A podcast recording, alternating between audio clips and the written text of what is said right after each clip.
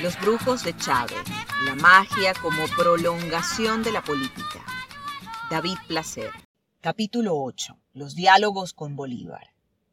En el altar particular que Hugo iba construyendo con los ancestros, Bolívar ocupó el lugar privilegiado. En la Academia Militar organizaba obras de teatro y comenzó a recitar los discursos del Libertador. Incluso llegó a investigar su timbre de voz para imitarlo descubrió que no tenía el tono fuerte y robusto que había imaginado, sino más bien agudo, chillón. Nedo Panis, quien fue mano derecha de Chávez durante los años previos a llegar a la presidencia, prestó su casa y su vehículo al candidato.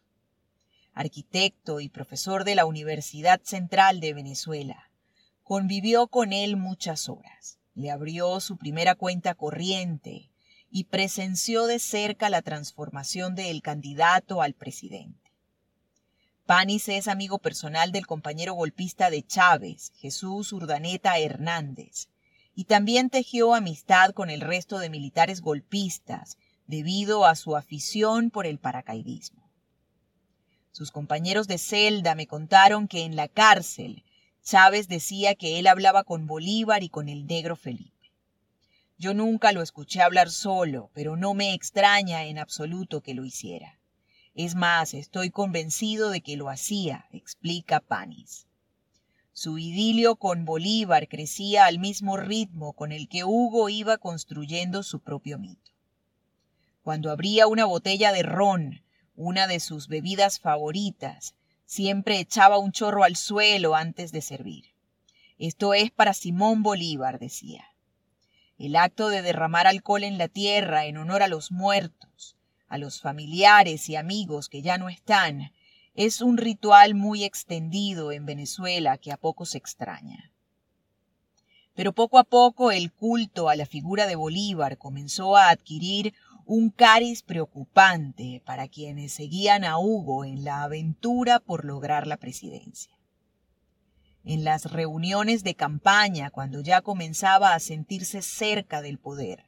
Solía dejar una silla vacía a su lado, según explican algunos allegados.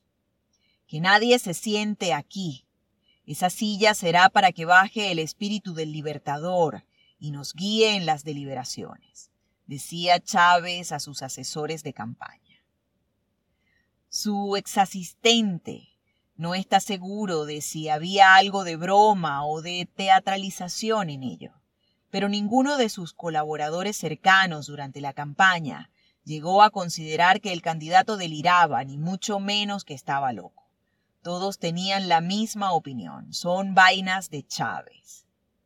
Pero algunos de los compañeros que participaron en el golpe militar comenzaron a dudar de la salud mental del líder del país.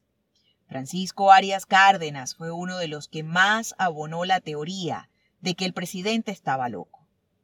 Lanzó su candidatura contra la de Chávez en el año 2000 en una dura batalla electoral en la que recorrió junto con su esposa todo el país. La mujer de Arias Cárdenas paseaba en caravana por las calles de Venezuela mientras dibujaba con su dedo índice círculos al lado de la oreja.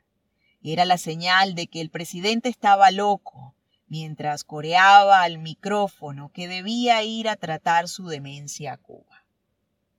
En aquellos días el candidato había declarado que Chávez no se enfermó cuando llegó a la presidencia, sino que su demencia venía de lejos. Arias Cárdenas hizo las mismas confesiones que Nedo Panis y ratificó que Chávez solía pedir dejar una silla vacía en las deliberaciones políticas para que fuera ocupada por el espíritu del libertador Simón Bolívar. Los brujos de Chávez, la magia como prolongación de la política. David Placer.